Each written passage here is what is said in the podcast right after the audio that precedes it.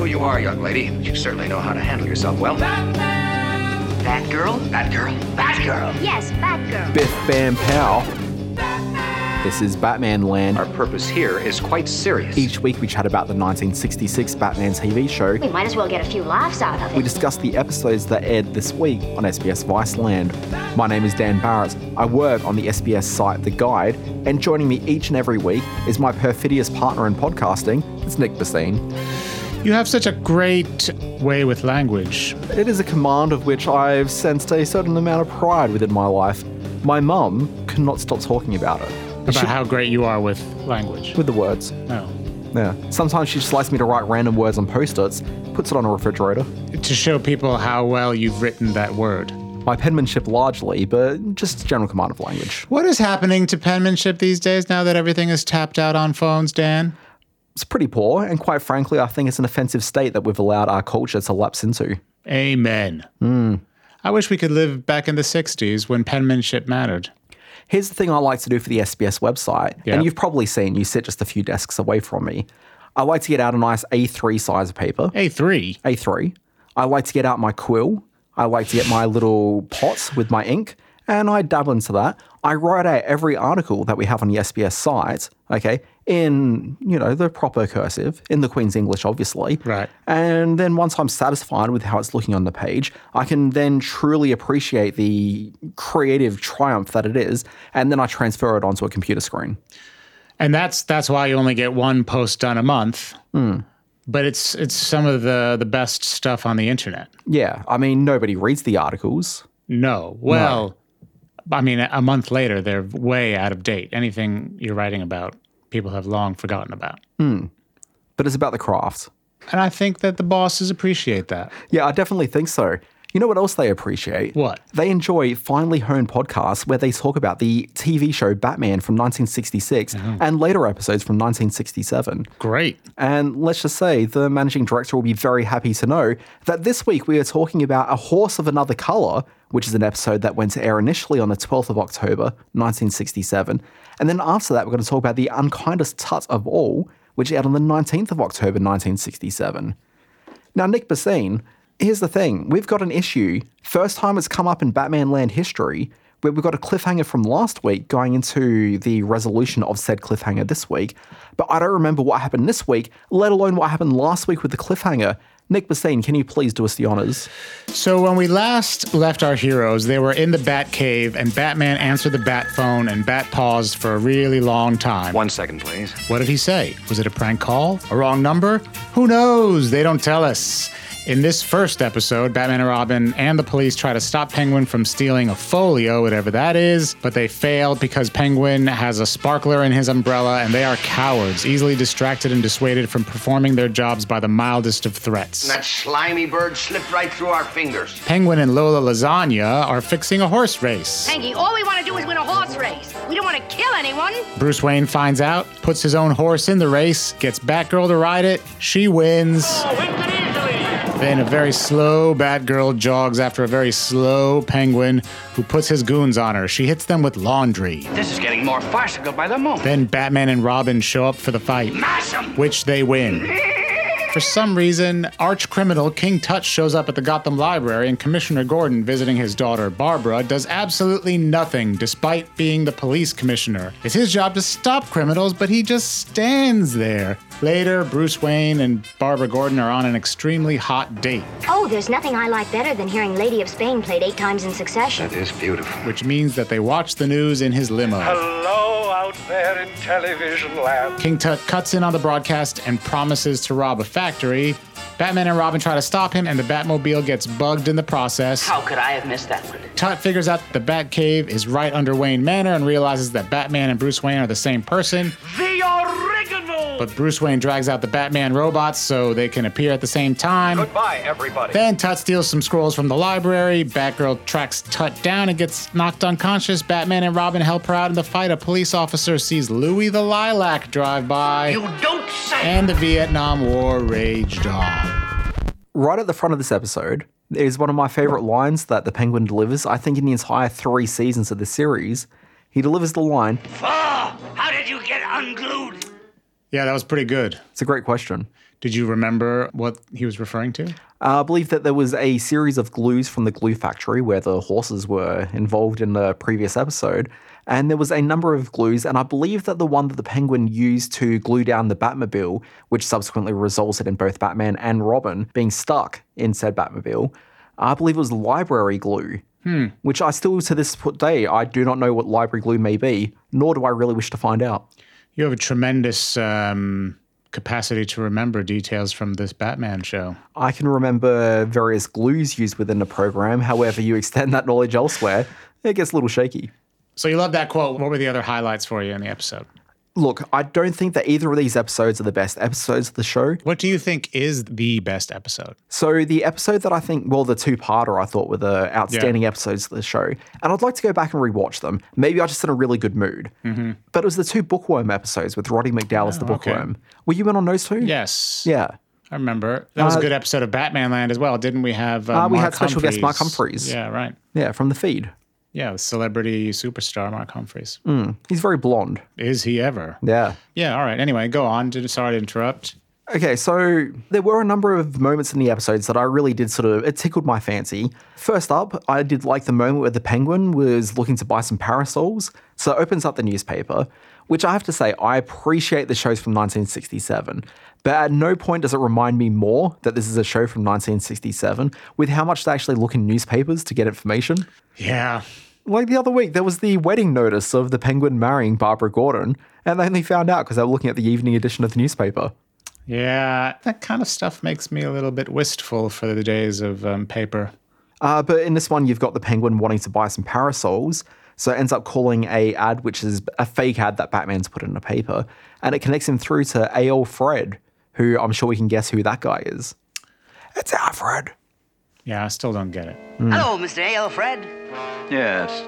This is Alfred. Another moment I liked was just hearing the phrase from Bruce that he and Dick were out taking their daily constitutional. Great expression. Now, I've heard you use that phrase around the office a few times. I have. And uh, just yesterday, uh, another colleague used it. Do you remember? Um, Fiona Williams used that uh, expression. Yeah. Also, another Batman Land regular uh, voice that people hear. Yeah, Yeah. that's right. There's something about this podcast and constitutionals.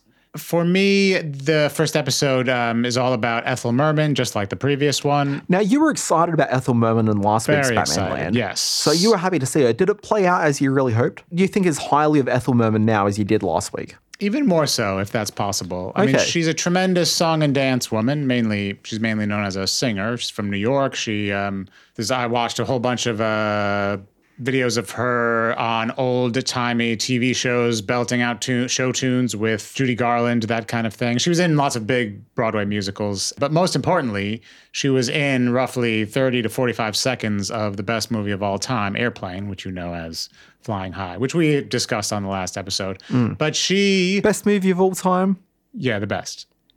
The absolute best. So in this episode, what I noticed more was her eye work. She's always lifting her eyes. Her eyebrows go up, her eyes go wide.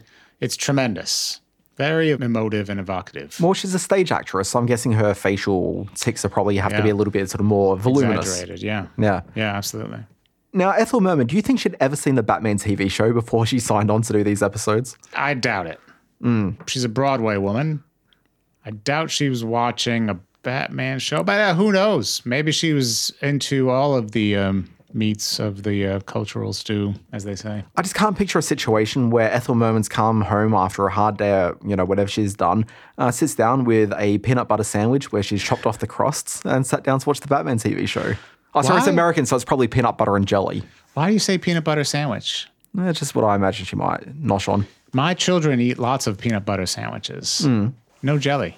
No jelly. Are you raising them as Australians? Is that what you've got happening here? Well, I don't know. Is that an Australian thing? Well- I, I don't know why we do it that way. we don't have jelly, but peanut butter is a commonly consumed uh, sandwich uh, spread.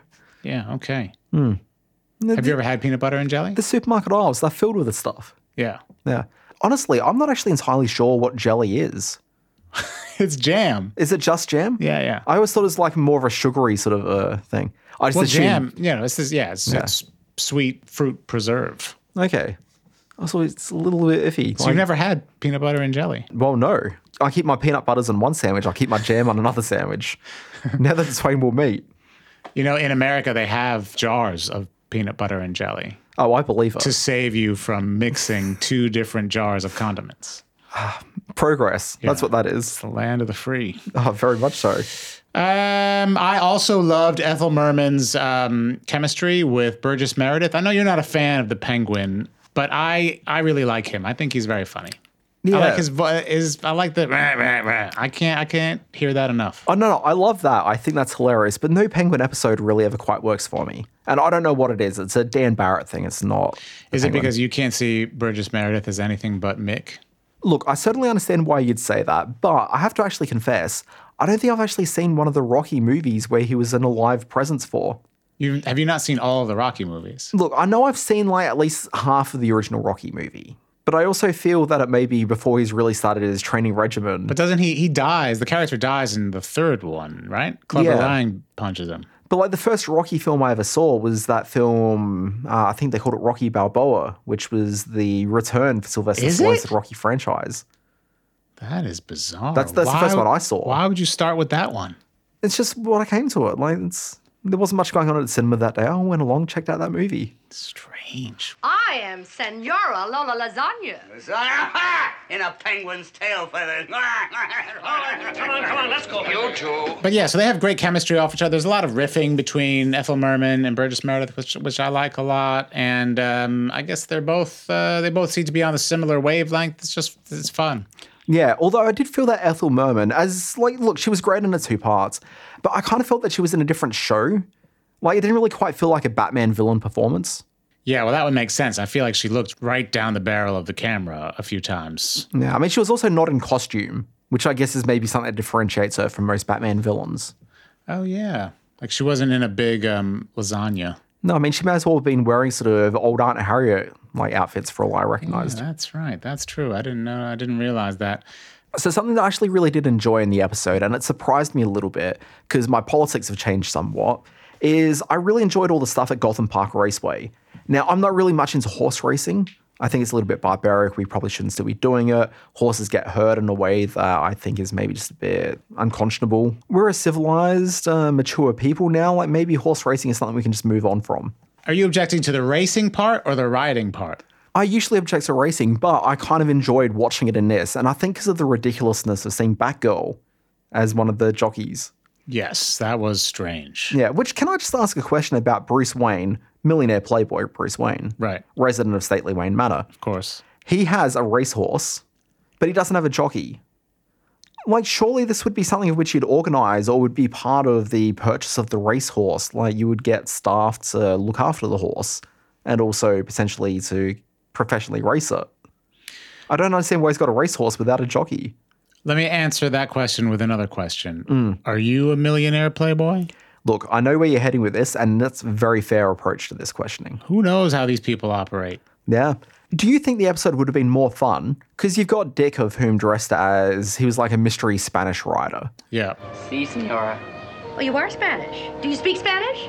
Si, senora. Good. Okay, and you got the penguin who was just wearing just, you know, gear. Do you think it would have been more fun if all three of them were there in costume in the same way Batgirl's in costume on a horse? I think the sight of three caped superheroes riding horses in a horse race would have been pretty great visually. Yeah, like Penguin on there holding his hat in one hand and a racing crop in the other. Yeah, Yeah. that's good TV. So, Nick, in typical Batman fashion, I have to say there are a couple of plot points that I kind of missed along the way.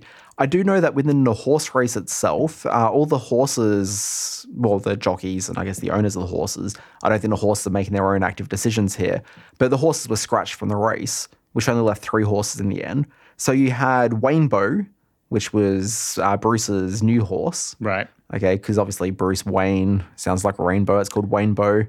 I still don't get it. Uh, it's very complicated. Okay. So you got that horse, you've got Parasol, who's been repainted as the Penguin's horse, Right. and then you've got another horse. Like it's What's the other horse's name? It's just some sort of shit horse that they've brought into this.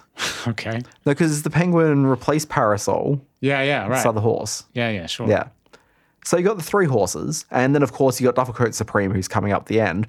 Of the horses, I don't know who won. Like, what was even the result of the horse race? Batgirl, Batgirl won. I know Parasol didn't win, so Waynebow was the winning horse. Yes. Hmm. The Bruce Wayne's horse that Batgirl was riding. Okay. Yeah, which would be Waynebow. Did you try to look closely to see if, if Batgirl was a stunt jockey? Surely they were all stunt jockeys, weren't they? I didn't even look because I just assumed that was the case. I know when they got off their horses for that ridiculous chase scene, they were all stunt people running because apparently Yvonne Craig can't run. I don't know. It was a bit weird. I don't quite know why you'd have stunt people It was that. pretty awkward. Yeah. I wish they had pulled out even more just to make the the chase look even slower Just so you can see the stunt person who's playing Batgirl and like with a moustache. with a and- beard. Yeah, yeah. Do you think there's something vaguely misogynistic about Batgirl involved in a fight at the end of this episode, where really this is her fight? She's the one that's like chasing down the Penguin and his goons. Yeah. So like she goes in to take care of business, and suddenly she's fighting him with laundry.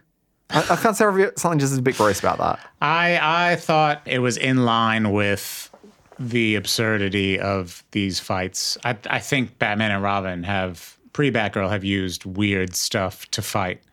And it's like it's like the moment from Naked Gun where he gets hit in the face with a towel and acts like he's in serious pain.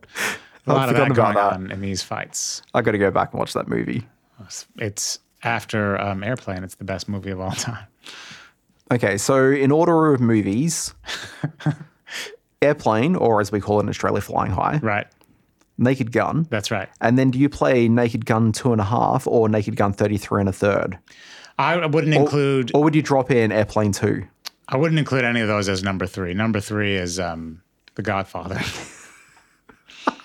That's my trilogy. Godfather, not Godfather Part 2. Different strokes. Oh, no. Yeah, you're right. Godfather Part Two. Sorry. You know, the book is just both of those. Really? At the end of this episode, we're in the library. We see King Tut turn up. Yeah, he just saunters into the library. Yeah. Can I ask a question? Barbara Gordon's been on the beat now for the library bees for what, like a month, month and a half? Feels like a couple of months. Feels like a couple of years. But she's pretty new to the library.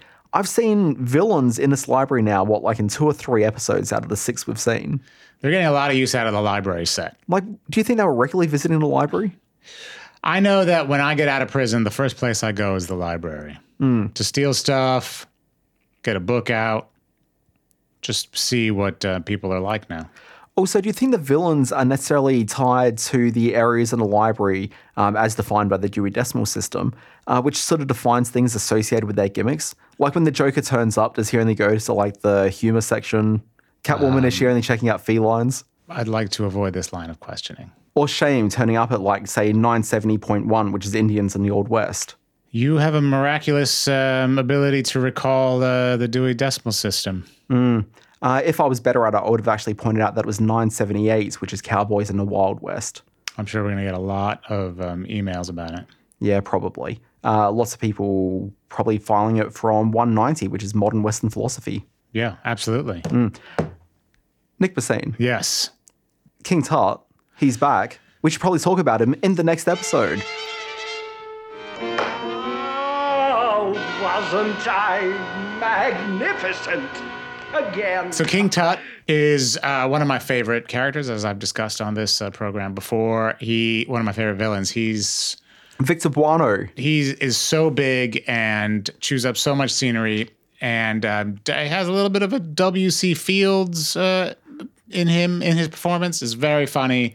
I really like it, and he's always got a kind of um, sidekick, a lady sidekick who um, duels with him. Yeah, yeah, like sort of spars with him. Yeah. First time through, we had Nefertiti, who was Yeah. his mole for that episode. It was a lot of fun.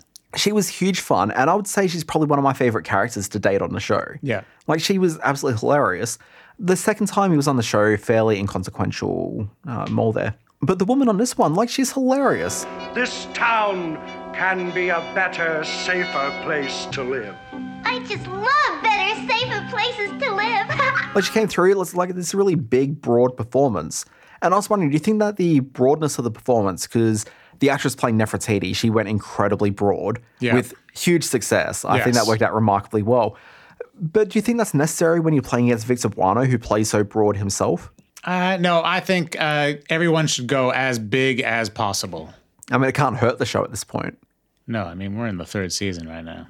We're deep into the third season. Now, here's a question about the library. Why does it have an entire section dedicated towards ancient Egyptian scrolls? Um, Not bound in books, still there on the shelf in scroll form. Well, it's very confusing that this library contains so many priceless antiquities. Scrolls, I believe, would normally be in a museum. Now, can I just ask you a question? Sure. We're recording this on a Thursday afternoon. Uh, this episode's going to be out tomorrow afternoon as people are listening to it. Right. This Sunday, what are you going to be up to? And would it involve going to an accordion recital? I happen to have three res- recording recitals uh, lined up on Sunday. Oh, so it's Why like, do you ask? So it's like an accordion recital crawl that you're involved Yeah, in. yeah. w- I just go from um, recital hall to recital hall.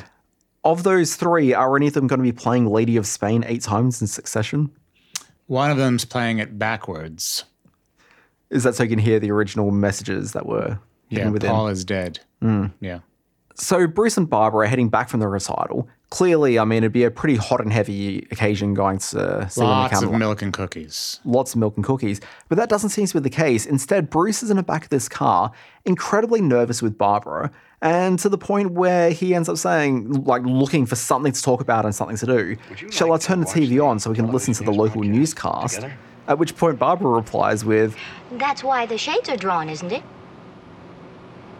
Strangest on a date move possibly ever. I know that you don't when you're in the middle of and it's you're feeling each other out on a date, not literally. I Uh, mean, sometimes. Well, sometimes you, you don't put on the TV. No. That's the well, no, actually, maybe you do. Well, if you wouldn't want to lie back and chill, But let's say you're having a hard if you're having a hard time with conversation, would you just turn on the TV? I don't think I would. I mean, sometimes conversation No, can you ask questions. You- stimulated. yeah, you try to get try to get the conversation going. Anyway, it's I mean, even I've certainly had dates where TV's been involved. like you you had a date on a TV. Yeah, largely. It was a big 68 centimeter. on it, yeah. Yeah. Right. Like right.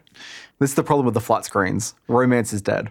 More perplexing is she. It just seems to, normal for Barbara to. Yeah, of course. Yeah. Put. I thought you had drawn the shade so that we could watch TV. But why is Bruce so nervous? Is it purely because he doesn't really have a conversation point? Is it because it's kind of like taking out the boss's daughter? Or is it just that, and let's put it maybe delicately, if it wasn't Barbara in the car, but maybe it was his faithful ward in the car, do you think he'd feel less uncomfortable? Probably. I mean, hmm. if this show has taught us anything, it's that Bruce Wayne isn't necessarily into the ladies. But this is the strange thing as well, and you and I have discussed this away from the podcast. There's an inconsistency in this show as to how they treat Bruce and his romantic dalliances. Yes. Yeah, so you got like the nervousness here, but like you think back to when Lee Meriwether was there as the love interest a few weeks ago, and there was the milk and cookies incident. Yeah, there was some kissing. Yeah, it was some pretty passionate kissing. He didn't seem nervous then. No, but I, I was nervous. I felt like he was out of his element. I'm feeling very out of my element with this episode. Hey, can we talk about someone who I noticed in the cast of this one? Uh, character actor James Gammon. Do you know who this guy is? Is he related to Michael Gammon? I can't necessarily speak for that. In this, he played the henchman Osiris. But this guy, and you definitely know him if you saw him by his face. Uh, he was in the Major League movies. He played Lou Brown. He's a What? he's a mustachioed gentleman. Who's Lou Brown in the Major League movies? He was one of the baseballers. One of the players. Yeah, look him up. Look, just look him up now. Oh my God, this guy was in this episode? Yeah, that guy. Yeah, he's great in Major League. Yeah, like you know him when you see He's him. the he's the manager, the coach. Yeah. Now he's been in a whole bunch of things over the years. Probably most notably, he played Nick Bridges, being Nash Bridges' father in the popular TV series Nash Bridges. Oh well, who could forget Nash Bridges starring um, Don Johnson Don Johnson? and Cheech Marin. And that's where um, well, some big names got their start on that show. A bu- bunch of big names. this- I believe Damon Lindelof had some time in Nash Bridges. No, we all got to start somewhere. Yeah, indeed we do. But King Tut, he's taken over the TV and he's predicting crimes to come. And he did mention that the Andrews hockey puck factory will be robbed before he finishes his next sentence. Yeah, so he says that, and then later on, they can't arrest him or stop him because he hasn't committed any crimes. He's just sitting there, but he has promised to commit a crime. No, no, he is predicting crimes happening. He doesn't necessarily say that he's involved in a crime. Oh, okay. So it's a very fine line. However, my question is this Batman and Robin walk away from that first exchange where they go to see Tut in his tent, Tut's tent, The TT. the TT. So they wander into the TT, Tut's like, hey, look, predicting a crime. Batman and Robin decide they're going to head off and try to deal with the crime that's just been predicted. But my question is, why aren't they doing anything which is not necessarily crime related, but trying to help out the poor history professor who keeps being knocked on the head, thinks he's King Tut? He's clearly got a mental illness. Why are Batman and Robin not sensitive to the fact there's a guy that really needs their help? His mental um, illness in this episode is kind of ignored. Normally, they um, they address how he has to get hit over the head and turn into King Tut. And reverse him at the end, usually. And then and there's usually a lot of leniency um, granted him at the end because they know that he's just been hit on the head and that's why he's committing these horrific crimes. Yeah, now I do like that King Tut comes up with the idea of trying to work out who Batman is by putting a little tracking device on the Batmobile. He used the Tut scope, which seems like a very Batcave related tool. Mm-hmm. Yeah, but he's got the Tut scope. He realized the Batmobile's got under stately Wayne Manor, and he's got that great line saying, I'll be a son of a Byzantine, Byzantine King, Yep. Do you know what that is? which I thought was fantastic. So he works out that Bruce and Batman are the same person. His, like the gangster's mole, realizes the same thing. She says it very loud and broadly. That means that Bruce Wayne and Batman are the same in one. And he takes the TV with the idea that he's going to unmask Bruce as Batman. Although it's weird because Bruce is not wearing a mask and Batman would be wearing a mask. So for TV purposes, it'd be better the other way around. That's not how they play it though. And then the Batmobile rocks up with a Batman robot in there. Yeah. which is a bit weird because in the mid 60s, those sort of things were used in the comics all the time. But I don't think Batman had robots. Superman had robots that were Did regularly he? used to mask his own like secret identity. In the comics. Yeah, so Superman had tried out a Superman robot, and so people would think, "Oh, look, it's Superman." Meanwhile, he does something as Clark Kent, and you know, just ignores all suspicion. Was it was it similar to the robot in Superman 3 at the end? I don't remember Superman three. The one with Richard Pryor? I mean, I know it's got Richard Pryor, and I always remember Superman four with the Nuclear Man. Yeah, who could forget? Yeah. Anyway, very weird moment that takes place with all of this, which is that you see people watching this on their TV at home, including one Barbara Gordon, who's sitting on the couch watching this newscast, and she turns to her bird Charlie and says, It would be quite the joke on you, Charlie, if Batman were Bruce Wayne. Why is it a joke on Charlie? I don't know, like, is this an ongoing conversation they have in their household where he's constantly going on about how Bruce Wayne and Batman could never be the same person? Whereas Barbara's like, no, no, like maybe they could be. And Charlie is insistent as a bird, speaking in his Yeah. little birdie language. Considering that they would be good friends, it's kind of a petty thing to say. Like she's kind of shoving it in her parrot's face. Yeah. Her parrot's got a name, it's Charlie. Yeah. I mean, it's just not very a very nice thing to say. But I do like there's extensive conversations happening in Batgirl's household between her and the bird. It makes her seem a lot more lonely than um, you might expect. There's nothing wrong with talking to your pets, Nick. Uh, I th- guess it depends on the conversation. Yeah, I talk to my dogs all the time, and not just about the weather. Do you have any birds? My parents used to have uh, two birds. Both were met with unfortunate demises. You ate them? They're not horses, Nick. Good callback. Yeah. My favorite moment, speaking of Naked Gun, was when it happens towards the end and Commissioner Gordon's on the phone and he keeps saying, You don't say, you don't say, you don't say. He gets off the phone. Bruce and Barbara say, What did he say? and Commissioner Gordon says, He didn't say. Great little run. I loved it. It was very funny. Yeah, no, that was good. Another bit of dialogue I liked was uh, when they said, She's Batgirl, the supremely feminine scourge of all that is criminal. Yeah. She I guess she is supremely feminine. Hey, can I go back to the Batman robot for a moment? Please. The thing that they've always done in the show when Batman is needing to be in the same place as Bruce at the same time is that have Alfred in a Batman costume. Why didn't they do that this time through? Um, I think that um, maybe people are just onto it. I mean, he doesn't even shave his mustache for it. I guess it's just the jig is up. Alfred has a moustache. Yeah, he's a little bit taller and thinner than uh, Adam West as well. Never noticed. We find out in this episode that today was Barbara's first day off in a month. And that got me thinking about Batgirl and Barbara Gordon. Obviously, never seen in the same place at the same time. But does Batgirl ever appear during library hours? Um, maybe robot Batgirl. Yeah, I assume she's right. got a robot. Um, Uh, I thought it was good at the end where Tut calls out Bruce Wayne for being deadly dull. Well, he is incredibly dull, as evidenced on his date with Barbara. But you know who's not dull? Louie the uh, Lilac. Milton Berle. Milton Berle making his first appearance in Batman. That seemed pretty cool. I, did, I had no idea he was on this show. He's an iconic comedian and an early TV pioneer. Yeah, well, he's Uncle Miltie. Yeah. I think that that bodes well for the next episode. Yeah, I think we've got some big things to talk about with Milton Berle next oh week. Oh my God. I'm uncomfortable. Hmm. I'm uncomfortable with those kinds of references. You know what I'm talking about, though. I'm becoming more and more uncomfortable as we keep talking about it. So here's the thing with the end of the episode. You got the police officer who recognized that Louie the Lilac is rocked up in town. Yeah. He gets on the blower to Commissioner Gordon and is like, dude, chief, boss man, Louie the Lilac's in town. Yeah. Just thought I should give you the heads up. At which point, I know that at the beginning of next week's episode, Commissioner Gordon, Batman, and everyone else will be very surprised to find out that Louie the Lilac's in town. Because there is a complete discrepancy between them finding out like there's a villain around at the end of these episodes, and then next week they seem surprised to find out, you know, the penguin's around. Yeah, they're not doing a great job of interconnecting these episodes week to week, even though they appear to be. There's a reason that there's a tease at the end and everything.